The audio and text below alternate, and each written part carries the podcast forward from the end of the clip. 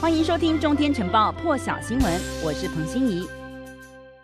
好了，日本全境新增确诊九千五百七十六例，第一次一天新增破了九千例，也创下去年疫情爆发以来的新高纪录。其中超过一半都集中在首都圈，七个都道府县，包括东京都、神奈川、埼玉、千叶县，新增病例数同时创新高。尤其神奈川呢是第一次一天新增超过一千例，埼玉也是连续两天创高了。首都圈一都三县都创新高，而且病例数占全日本一半以上。另外，茨城县以及京都府石川县也都创下新高纪录，还有八例死亡，其中东京占了六例，爱知县有两例。朝日新闻报道，过去一天新增病例最高纪录是今年一月八号的七千五七千九百五十八例。那么现在，日本东京都和冲绳县呢是实施紧急事态宣言，首都圈三县还有大阪府是实施前一个阶段的防止蔓延等重点措施。首都圈疫情紧急，又在举办奥运，因此日本。中央政府说，现在正在打算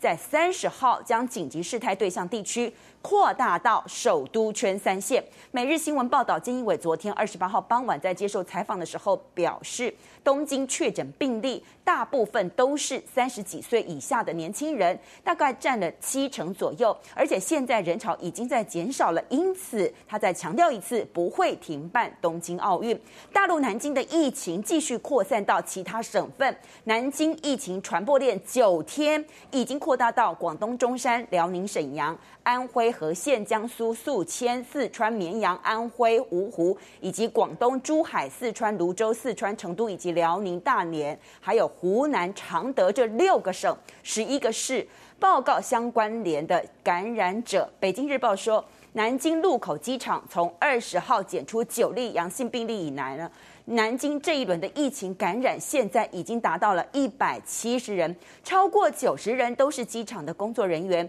其中六十六人是从事清洁工作，那么其他涉及的是。机场驾驶、地勤还有水电工。大陆健康时报也报道，根据最新疫情通告显示，现在从南京外流的感染者当中呢，已经发展出第二代关联病例。从最近一个星期公布的确诊病例数量来看的话，疫情的拐点说还没有到来，但是也不好判断疫情扩散的范围是不是会再进一步扩大。但是总结之前大陆国内的防疫经验来看的话，这一轮疫情最长两三个月内。会结束。健康时报还指出，南京疫情爆发只是因为禄口机场没有将负责境外还有境内航班的清洁人员区分管理。东南亚现在是 Delta 变异株全球疫情的重灾区。马来西亚将近十六天新增确诊，天天都是破万。现在最新暴增一万七千四百零五人染疫。再次刷新马来西亚一天确诊记录，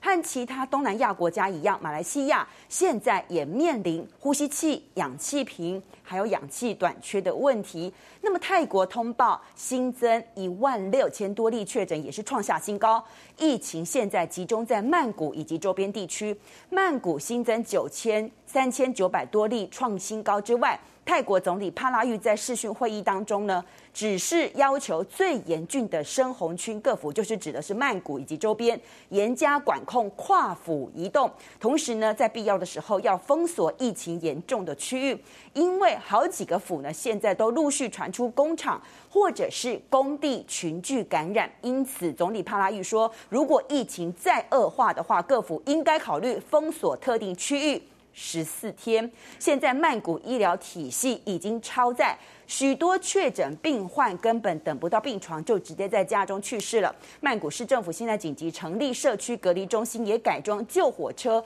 车厢，模仿印度，用来隔离轻症或者是无症状患者，也让部分病患搭专门火车回乡治疗。海峡时报报道，新加坡现在有好几家。私人医疗集团已经获得新加坡卫生科学局的批准，将要引进大陆国药集团研发的疫苗。那么，这会是科兴疫苗之后第二款可以提供新加坡人选择接种的大陆疫苗。这个计划呢，将在八月的时候进行。目前，新加坡引进世卫紧急使用清单上的新冠疫苗，就是要扩大接种覆盖率，否则，像是新加坡先前在玉郎。渔港超过九百人的感染群，还有 KTV 夜店两百多人的感染群陆续爆发，医疗体系现在很紧张。路透引用发表在《刺格针医学期刊》的数据显示，施打第二剂 AZ 疫苗之后十四天，说不会增加出现罕见血栓病、血小板低下症候群 （TTS） 的风险。这个研究有可能可以舒缓帮助对于 AZ 疫苗副作用的疑虑。那么 A AZ 疫苗这个研究呢，说是阿斯特吉利康的全球安全资料库的数据显示，注射第二剂 AZ 疫苗之后呢，出现这个。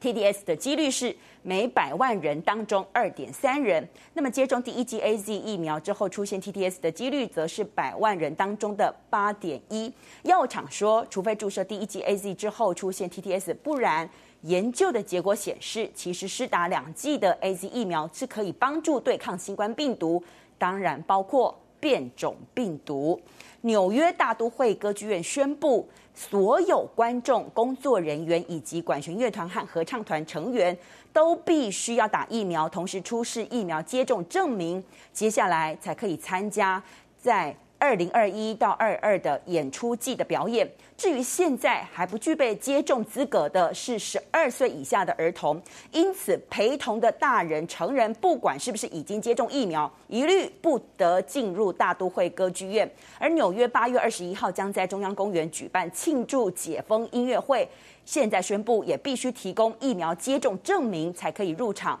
美国退伍军人事务部也宣布，将会要求超过十万名医疗照护人员接种疫苗。这个会是美国第一个强制执行接种规定的联邦机构。预定九月全面回归的百老汇，现在也还没有要求所有观众要打疫苗。可是已经有两个节目宣布，只允许接种过疫苗的观众入场。那么纽约大都会歌剧院呢，是拥有超过三千名的员工，是美国最大的表演艺术组织。去年三月纽约爆发疫情以来，其实它就是一直关闭，现在有希望在九月底重新开放。海地警方持续调查总统摩伊士遇刺案，现在陆续逮捕总统卫队司令埃拉尔以及总统侍卫长。席维尔，据了解，总统卫队司令埃拉尔他是撰写了摩伊士遇刺备忘录简报，在社群媒体曝光，结果还有很多个调查官员收到死亡简讯的威胁。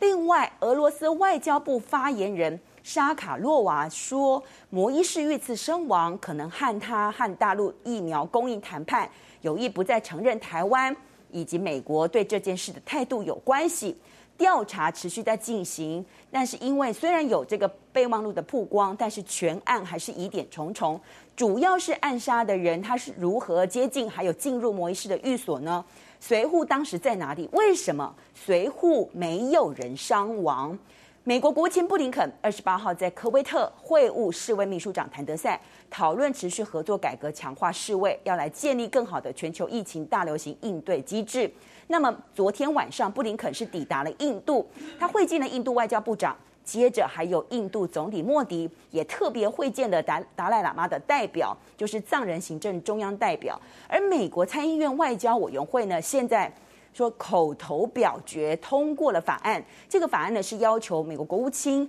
协助台湾重获世卫组织观察员的身份，要求国务卿在未来。台湾没有取得观察员身份的每一届世卫大会结束之后，向国会报告美国所做的改变还有精进作为。那么法案提案呢的人是外委会主席梅兰德茨，他说大陆阻挠台湾取得观察员的身份，不但是狭隘，而且危及国际社会。法案明确指出，美国需要采取更多作为，协助台湾参与国际社会，尤其是世卫的作为。法案也提到，国家地位并不是参与 WHA 的必要条件。去年五月，WHA 线上大会有很多观察员不是 WHO 的会员及非政府组织。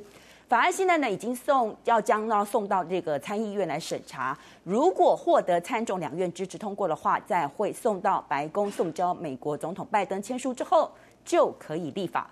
更多精彩国际大事，请上中天 YT 收看完整版，也别忘了订阅、按赞、加分享哦。